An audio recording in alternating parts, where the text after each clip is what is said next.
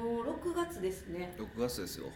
6月ってあの、はい梅雨の時期じゃないですか梅雨ですね梅雨もまだままだ入梅ってな雨い始まるかなどうか入ったなかぐらないどだどうなんでしょうねはいあんまりいつも天気予報見ないんでわかんないんですけどそうそれにしてもそれにしてもはいもう顔暗くないですかおあー顔が黒いもうめちゃくちゃ言われるんですよどんだけ黒いねん とやっぱみんなほら言われるぐらい黒いんですよ普通やったらちょい黒やったら、はいあんまり言わないのにだってもうはい夏だから、まあうん夏まは夏前ですからけ ね、ど、はそれにしては黒すぎるもう海外行ったんちゃうかぐらいのい、いやもう週末の度にウェイク行ってるんで仕方がないですよねやばいじゃないですかこれぐらい続くのもまれに見ぬ趣味じゃないですかそうですねそうなんですハよマっちゃいましたかいや余っててこの間それこそあのー行ったんですけど、あのー行った時になんか大会の翌日だったんですよ大会に出ましたっでけで出てないですよで出てないけど大会の翌日だったんですよはいで北岡さん昨日の大会出ればよかったのにって言われたんですようんえなんでなんですか?」っつったら「いやあの今やってる技がちゃんと決まれば、まあ、今決まる率どれぐらいかな5割か6割ぐらいの技があるんですけど、まあ半々ぐらいですよねぐらいですね、はそれが決まってたら3位に入ってましたよって言われてい、いやほんまかいな3人ってまあまあすごくないですかそうそうそうって話だから、まあ、来てもよかったんじゃないですかみたいな話をしたんですけど、まあ、それはもう満を持してやりますよといつ出るんでしたっけ大会一応10 9月とか10月とかそれぐらいかなと思ってるんですけどだから夏めっちゃ頑張ろうと思っててあ本当にその大会に出るから頑張ろうってことですかあまあそれまではやろうとは思っててえどうしますこれやっぱりあの応援団組んだ方がいいいやです組かまなくていいんですけどどうしたんですえいつもやったらノリ的に来てよみたいな感じなのにいや俺来てよって俺応援に来ては言ったことないな いと思う確かに応援に行く側でしたよねなんかこううんボディー行くのは好きやけどどでももうほんまそうなんですよあのあのいくら日焼け止め塗っても効かないですよねもあうあで日焼け止めを朝はいまあ薄く塗って、うんうんで着いたらまた日焼け止めその上にか2回か3回重ね塗りしてうんうんでそこからまたスプレー日焼け止めのえシューって振るんですよはいまでやってるんですけどこれですこの仕上がりですそれやらへんかったらもっとやばいってことですかそうで最近はもうだからなんかあの毎朝い日焼け止め塗ってから出勤あの外出てますからねえにそれ日常も関係ない日常もそれはなんでですかえ別に海でやるときはわかるんですよ、うん火を気にしてるの、日常よよくないですかいやもう本当綺麗な女の子に聞いたら普段からしてると日焼け止めえそれで女子全員してます からしてんねいやいやあなたえ綺もして麗まな人って私じゃなかったですかこのアドバイスすちょ今っのといや違うと思うえあなたもしてる んですか日焼け止めもちろんですよあそうなんですね、はいいやだからそいやでふ今まではしなかったんですよ、まあ、多少男性は黒くてもいいじゃないですか、うんそれっては、いね、うのも思ったけどもうちょっとここまで黒くしてもうたらもうあれやなと思ってちょっとまあ日常ぐらいは防がななと思ってもうあ海で焼いちゃうからそうそうそうそ日常の時うはそ抑 うえみたいな感じで今や逆っててでも化粧水も乳液もなんかいっぱい変えて保湿性の高いやつに変えてどうのこうのあとなんかビタミン C がいっぱい入ったなんかこれ使ってあれこあれこれしてうこれですんいやそれでこれなんですねいやもう割り振ったらどうですか何ですあかのもう超黒くなるみたいな割り切るねあ割り切るですか割り切っても意味ないね割り振るみたいな割り切る割り切るねはいた方がちょあ割り切る方はどうですかいやうんうんまあねでももうこれ以上チャラく見られるのも嫌じゃないですか江戸市いや今更ですよあそうっ すそうそうそうだしシミもできるじゃないですかああやっぱり、まあ、去年おと取ったけどやっぱりそれでもやっぱりまだ浮いてくるからえその冬のウエットスーツ購入したって言ってたじゃないですか、はその時はそのなんか目と口以外こうあのスポいってかぶるんですはよいはいねはでいそれを夏したらだとしたらこのなんか丸い白なるやん確かそう出てるところだけ白くなってあと全部黒いみたいなあのあ違う 逆だ逆出てるとこ黒くてあのに、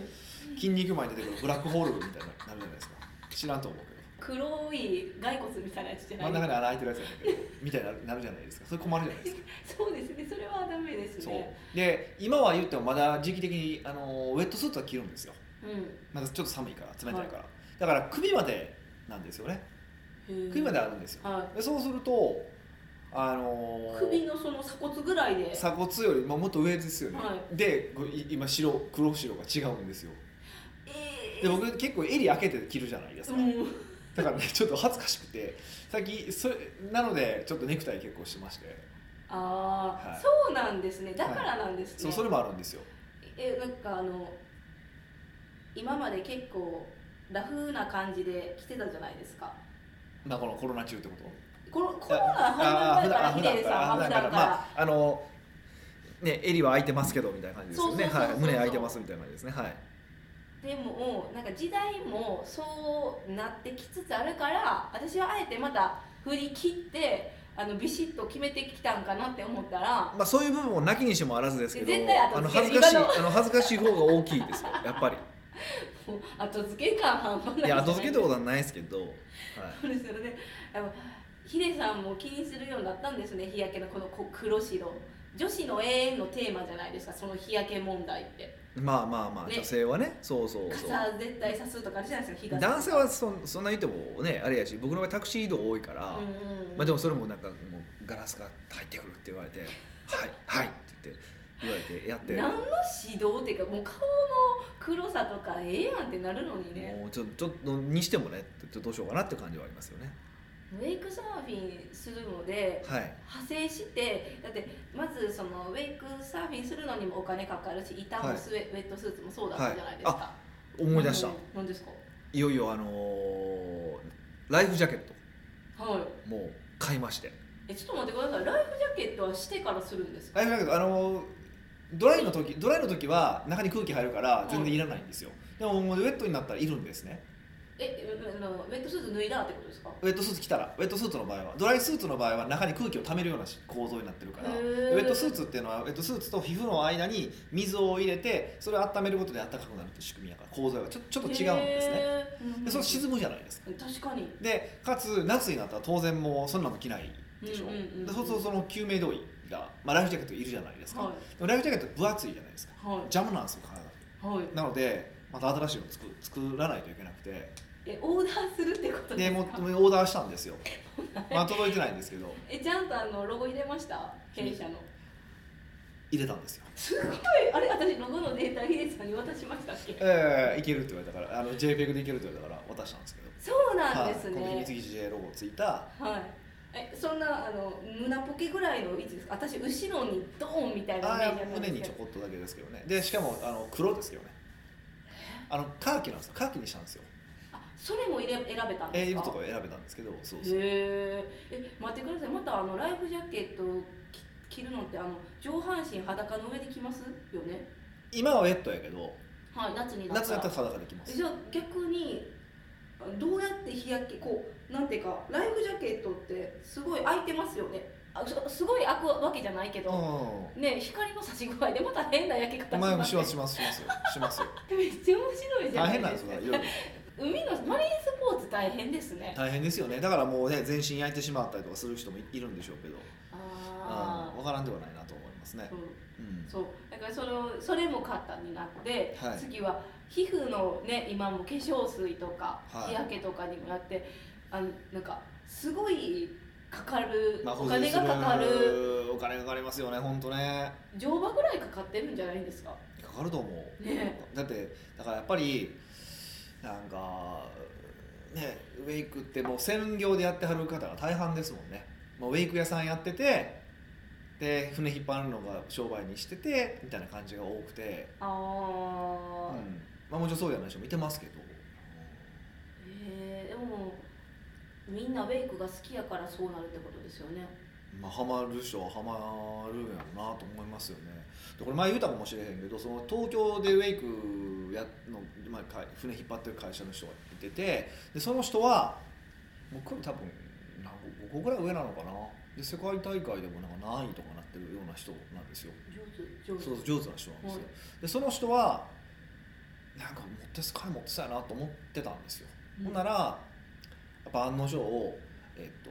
まあ、あるサービスシステムを作ってそのシステムを、まあ、ある、まあ、結構僕らみんな知ってるうん会社に売却しては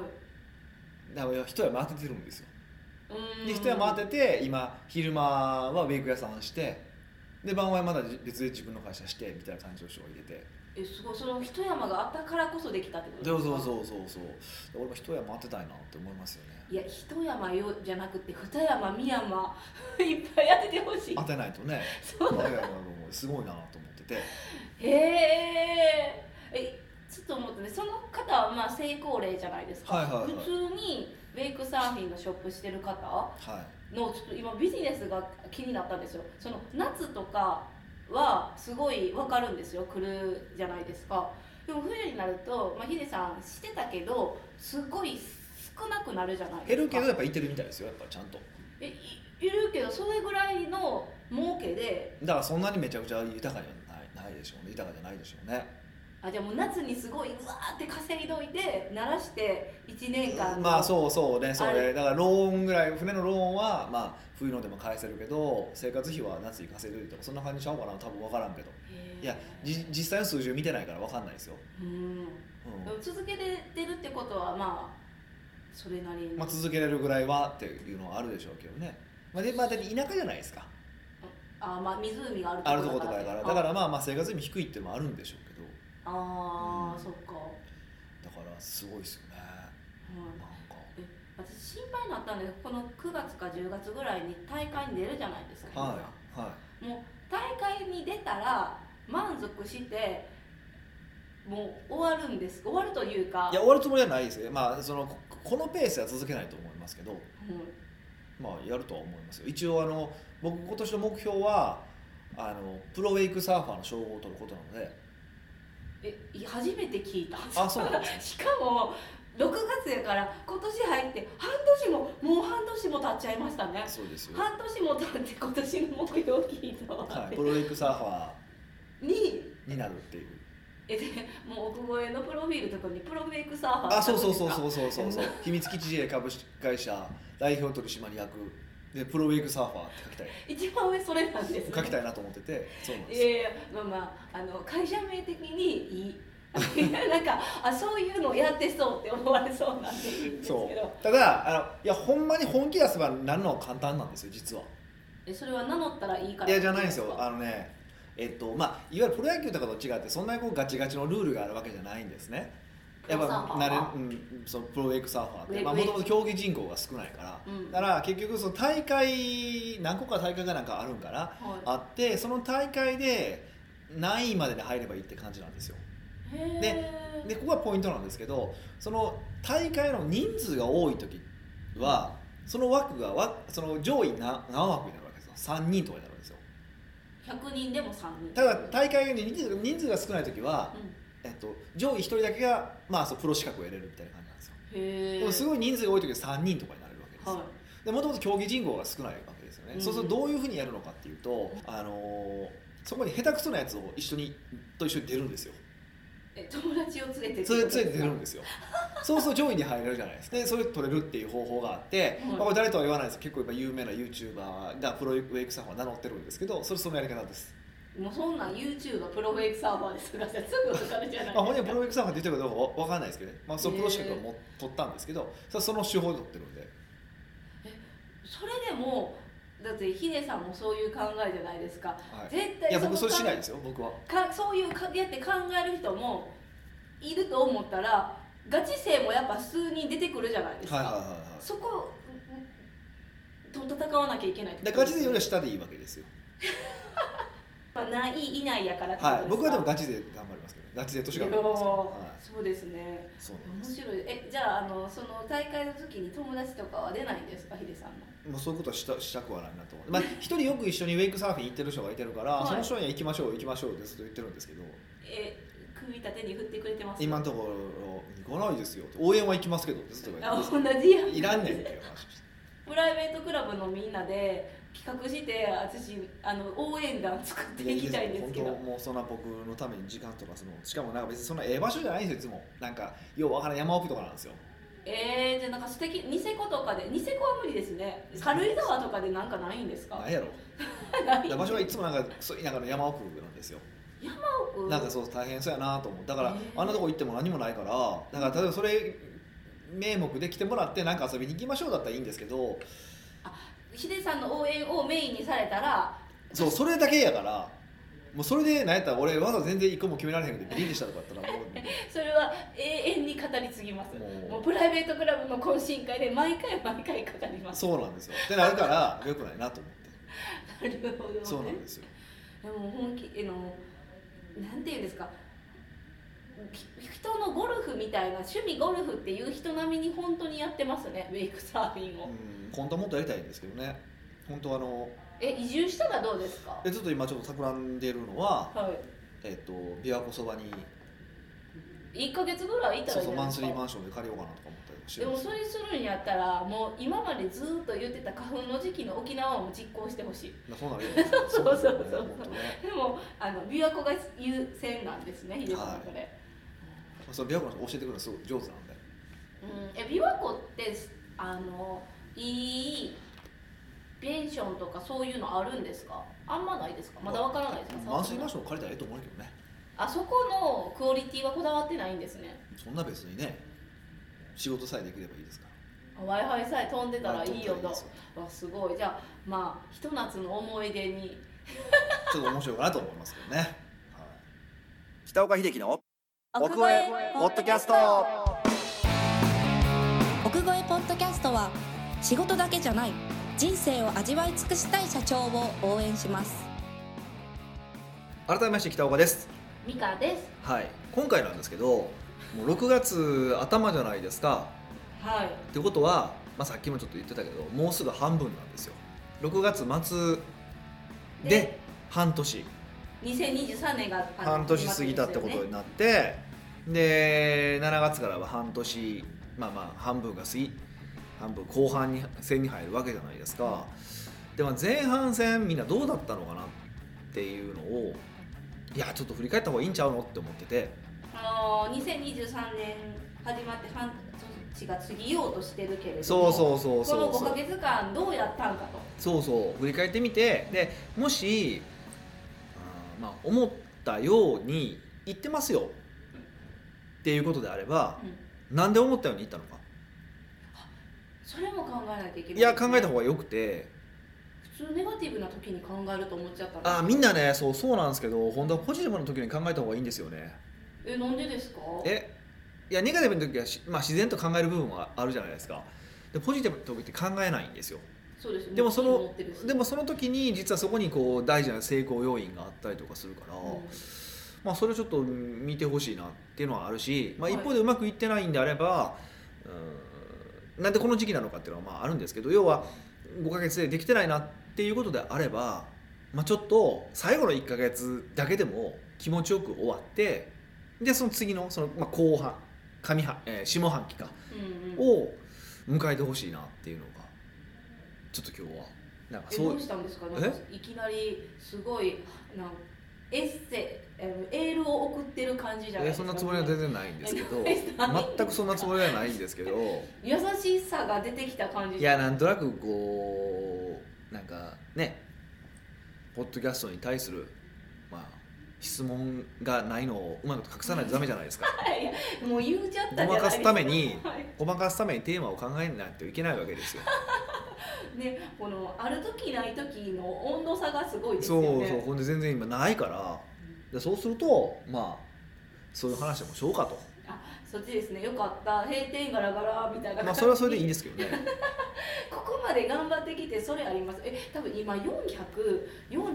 回目か9回目ぐらい448ぐらい回目ぐらいですよそうなんですよあと50回でやめましょうえ50え500回でやめるってことですか500回いかないところで499回であその中途半端な区切りなんでなんで500いかへんのってもうそれなら444で切りたかったあそうなんで すねそれよくわかんないですけどえあのゾロ目そういうのダメなんですよ。だからもうそういうなんか何もないなんか中途半端なところでやめていくっていう。えー、そうですよねこれはお互いの関係性で成り立ってますもんね質問があってのポッドキャストやしみたいなま感あじそうですね。ある意味押し付けかもしれませんけどね。でもそのはあの目標を立てて、うん。振り返ってるとうん基本的にいつも、あのチーンってなるんですよほう。だって達成できてないことの方がみんなフォーカスするしうん。達成できてないことが多いからやっぱテンションそういうのってテンション下がるなって思いました、でうん思ったら今年ちょっとあの包丁握ろうと思ってたんですよ な殺すんですかそれをそれはヒデさんじゃないですか 殺人魔になだるのかはらさ誰か殺すんだなとえーそのみじん切りとかでもできるようになろうかなって思ったんですけど、はいはいはいはいえーもう数えれるぐらいですねやっぱり今5ヶ月経つけど包丁握ったのおおってなると、うんうんなんかできない目標を立てるのも嫌やしうんなんかこれって英会話え英語を使いたいっていうのと似てては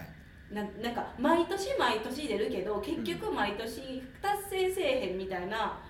負のスパイラルやし自分も気持ち悪いそうそうでもそのそれ結構重要でなんでできなかったのかってことを考えた方がいいんですよそのじゃあた例えばもうそのみじん切りができできるようになりたいと思ったとするじゃないですかはいそれはどうやったらみじん切りができるようになるとなるんですかえ料理を作ったらあのなるみじん切りの料理が必要な料理を作るってことですかうんでもでもでも全然構わないんだけど、はでじゃあみじん切りの料理を何回したらみじん切りできるようになるんでしょうねおー確かに1回やってもできませんもんね何回できるやややらなダメじゃないですかそうですよね多分連続でやった方がいいじゃないですか、はいでもそんのなことも考えてなかったでしょうんなんかもうまた詰められるいやいやじゃみじゃなたくいてな感じにでもそこまで考えるからこそ行動やらなきゃいけない行動ができるから、うんあのできるってことですかそうそうそうそうそうそうあーじゃあ人はみんな漠然と目標を立てすぎてるってことでっすていうかのもあるしでそのなんか目標って言った時にみんなは、うん、そのみじん切りができた状態、はい、まあ、例えば月収、えーじゃあ年収1000万とかでもいいんですけどうんそういう状態を目標にしがちなんですよえそう何え でもはい例えばいつみじん切りができるようになるかってコントロールできないでしょそうですねいやればいつの日かみたいいつの日かじゃないですか例えばその例えばなんか月収月賞いくらっていうのもそうなんですよいつの日かなんですよねなうんはいってことは何が言いたいのかっていうと,、うん、とその半年後に例えばじゃあ月賞で1000万いきたいですみたいな時に、あのー考えた時に1000万いかなかったって800万で終わって1000万いかなかったってがっかりする人多いんですけどはいまあそれはだってこっちでコントロールできることじゃないからね。えあのえ1000 1000万に行くことをがそう自そう分そうでコントロールできるそうそうそうそうそうでもそのまあだから少なくともじゃあ例えば1000万行くために行くためにこういう集客をしようこういうことをやろうこういうことをやろうってアクションプランは決めれるわけじゃないですかはいだからアクションプランをどれだけやったのかってことを考えないといけなくてうんアクションプランの達成率を見るべきなんですよ僕からするといやアクションプランなんてあるって今思ったんですけど目標に対してみじん切りできるようになるだったら例えば1日15分みじん切りをするああでいいわけですよ、はいめっちゃまあめっちゃめっちゃ簡単に言ったらってことですそようねそうそうそうそうそうで月賞1000万だったらだからおそらくまあうん客数を増やす活動も必要だしリピートやる活動も必要だし単価上げる活動も必要なわけじゃないですかうんうんであれば、えっと、何をやるのかってことをちゃんと書いておく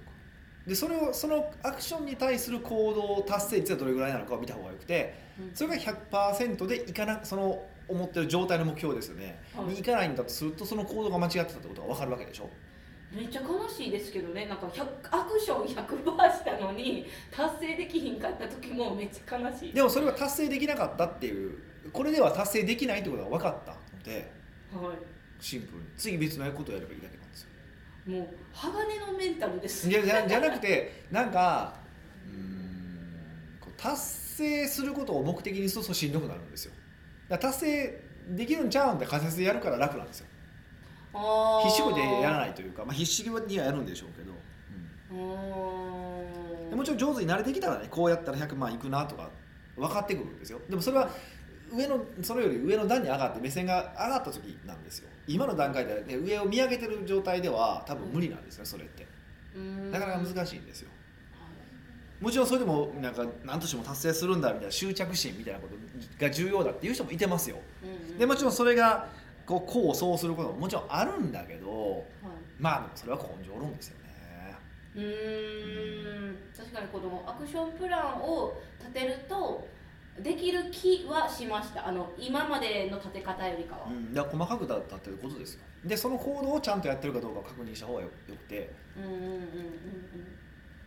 やってだからそう達成だから今回達成できなかっただ、まあ、達成でき,、まあ、できないペースだって考えた場合にまず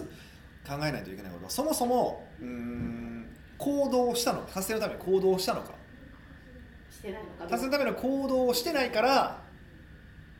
達成できないのか達成のための行動をしたはずなのにいかないのかどっちなのかってことですねそれそれで全然違いますね結果がそうなそれまずそこそこじゃないですかじゃあ達成のための行動をしてないのであればそもそも達成のための行動が明確になっていたのかうんうんうんうんですよねなってないからそうそうそうやってなでかったしねそうそうそうなってたんだとしたらその結果が悪かったわけだしいやそのなんていうかやり方アクションが悪いんですよねそもうだからちょっとそうそう細かくこれ対応がまだ変わってきますよねうんあのそこで改善の仕方が変わるじゃないですか細分化細分化そうそうそみうたいなこでそれが分かったらやっぱこの1ヶ月このこの次の7月に入るまでのこの上半期最後の1ヶ月だけでもじゃあ行動目標を100%達成するとりあえずとりあえず1ヶ月だけでいいから今月だけでいいからまあだからもう1ヶ月もないよね20日ぐらいよねとですねはいだから20日ぐらいだけでもいいからまず達成するっていうふうにやってもらえるとこういい勢いでうんうんうん達成できるこう下半期に行けるからまだちょっとこう下半期の動き変わると思うんやけどねうんそうですね、えそれをちょっと実践してみようと思いますうん、ほんまにじゃあ適当に見えました やっぱ見えりた顔的見えにたた見え た見えだただワード言っとこたうあみあたいいなやみそのじゃあ次の質問を早く聞きたいって思いながら言ったから多分顔がおかしかったんですあそうなんですね何の質問ですか、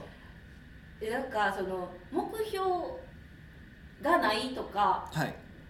目標がないって言われることがあったなって思って、はいはいはいその時にどう言ったらいいんやろうとか思ったんですよまあ目標なかなくてもいいと思うんですよ正直えー、なんか何したらなんていう何でしたっけねなんかこうやっぱみんな仕事するじゃないですか、はいはいはいそれ以外でもなんか楽しみとか旅行とかもうんなんかあるじゃないですかそういうのとかはどうですかって言ってもなんか別に旅行も好きじゃないしあやりたいことがないあそうそうそうそうそうそあうーやりたいこととかそう目標みたいなのもなんかない時はえどうしたらいいのって思ってない時は、えっと、それを見つけることじそのものとかをアクションプランにすればいいんですよ、目標を見つけることをアクションプランまあにする、目標は別に僕なくてもよくてえーだから今より向上するためにこれをやり続けるっていうのが一個だと思うんですよ、うんだから例えば健康に対して目的目標ってあんまないじゃないですか例えばはいあんまりえなまあ健康維持維持ってあんまりり維持することだからそれは目的目標って感じもないじゃないですか。うんってことは2週間あ週に2回ジムに行って、えー残りストレッチしてとかなんかそういうやることを決めとけばいいわけでしょそれって。っはい、ていうパそういう考え方がまず1個うん、もう習慣そのものを目標にしてしまうということですね。もう現状維持のためのあーそうそ習慣うそをう洗い出してそうそうそうそうそう、みそれは仕事上でもそうでもううんこれだけはやっとかないといけないってことを決めるってもいいことだと思うんですよ。たいなで、えっとまあ、それが一番一個の方法ですけどその休みの話とかなんかはまさにそうなんですけどはいはいなんか体験したことないから知らないってことが多いんですよこれやりたいとかないとかだからウェイクサーフィンでやったことがないから面白い面白くないって判断ができないわけじゃないですかうんうんうん例えばねはであればやってみたらいいじゃないですかい、うーんでまずははい意図的にそういう、うん、例えばそういう楽しみがないとかであればその楽しみを見つけるための活動をすること自体を目標にするだから毎週日曜日は必ず新しいことを1個やるとかうーんなんかそんなちっちゃくされたらあのやりやすいですねそうそうそうそう毎日とか言われたそらうそうそうういうふうにやってやっていけばいいだけの話ですけどねうーん今ドそれ聞かれたらそう言いますねドそうヤです顔ねでそうしてく ださいはあたかも私がいボロが出ないように喋ってみてくださボロは出るだろうな みたいなそれだらこのポッドキャスト聞いてくださいって言った方が早いかもしれないですね、いそうなんですよえじゃあヒデさんの、あのー上半期はいの目標達成はできたんですかだって後ろのやつはウェイクサーフィンだるでしょうねみたいなあの大会で、下半期も僕はウェイクサーフィンですよで遊びはそれで OK ですけど、はいあの仕事の目標はあるんですか特にないですねっていうことははいあの今の現状で満足してるからないんですかそういうのっていやえっとまあ期待してないからないんですかそ うですね美香さんえー期待してないです、ね音かき消しとこう笑いでそんなことはないですけどまあまあねこう売上的な目標はあるわけではないけどもまあねあのーこう関わってくれてるメンバーとかこうなってほしいなとかはあるから、まあ、そのためには動こうとは思ってますけどね、うーんはヒデさんはいつからそうやって目標をビジネスに対して持たなくなったんですかえあ多分あるだろうけい、ど僕もともとあんまりねでも数字目標とか作ったことないんですよねえ絶対嘘でしょ本当本当そんなになんか数字好きなのにめっちゃ数字好きじゃないですかで数字にこだわってるイメージがあるけどないんですかあなんとなく例えば月収100万欲しいなとかなんか売上1億欲しいなとかっていうようなことはありましたけどあんまり実は数字目標って作ったことがなくて、まあ、一応なんか計画みたいなのは作りますよはいけどそのレベル感ですえいやそれははやっぱりビジネスがうまくいってるというかある程度なんかく食べれるというないうか、うんうんうんやから別にこのやり方でいいのかはい例えば架け橋えさ最初の人とかああ苦しんでる人やったらそういうややり方はダメなんですよね、いやそれはね難しいところでううんんな本当は目標まあ、まあ、本当はあった方がいいんですけどあのね目標があってその目標に対して向かっていくっていうのって実はうんちょっと欧米的な発想なんですよへえ要はえこう狩りなんですよねあのゴールイはノシシがいたらそのイノシシを殺すっていうで僕ら農耕民族じゃないですか日本人って。ってことは毎年毎年ずっと同じことを繰り返すんですよ。なんかルーティンそうそうだっての農業ってそうでしょ、うんうん季節ごとに、はいでもそこの中で去年よりもより良くなるにはどうすればいいかを改善していくっていうやり方ああじゃあ微調整みたいなそうそうそううんなんですよだからどちらかというと修行に近いイメージですよね、で割とメンタリティ的に言うと日本人はそっちの方が向いてるんですよもちろんだからとはいえまあこういう目標に向かって頑張ろうっていうのをやってる人もいてるしそれを否定するつもりもないんですけどだからそれをやってうまくいきなんかいかないなっていう方はいらっしゃったらやっぱ今やってることを淡々とより良くしていくっていうやり方をしていくと、あのそれはうまくいきやすい方もいらっしゃるんでここはね絶対そうとも思わないです、まあ、もちろんコンサルタントなのでクライアントさんには一旦目標立ててもらいますけどねうんうんそれでもやっぱそうじゃない、まああのまあ、僕ら言うそう展開型っていうんですけどそういうこうコツコツ改改善していくのは展開型が向いてるなっていう方に関しては展開型でやっぱ変更していきますあーあれそれもやっぱ人にとってタイプはあるって違こうかとら、ですそようそうねそうそうそうおーということでございますようーんいや展開方があるんやなっては学びました なのでもう皆さん半、えっと、残り1ヶ月2週3週間ぐらいはちょっと、あの前半戦の目標を頑張ってみてい、まあ、アクションプランですねちゃんと立ててそれをちゃんと100%達成するとでそのアクションプランの中には必ず、えっと、奥越えポッドキャストに質問をするって入れていただいて一応出 すどっさりどっさり出す、 はありがとうございい、ますむ向こう100回分ぐらい出していただけるとで私たちも頑張ってあの採用していくんで、はい、その場合週2に増るえるかもしれませんけ ど、ぜひ、はい、はい楽しみにしていただければと思います。はい奥越えポッドキャストではビジネスの質問から個人的な質問まで幅広い質問をお待ちしております質問を採用された方には素敵なプレゼントを差し上げておりますので質問フォームよりお問い合わせくださいいや、本当に待ってますので、質問よろしくお願いします。というわけで、また来週お会いしましょう。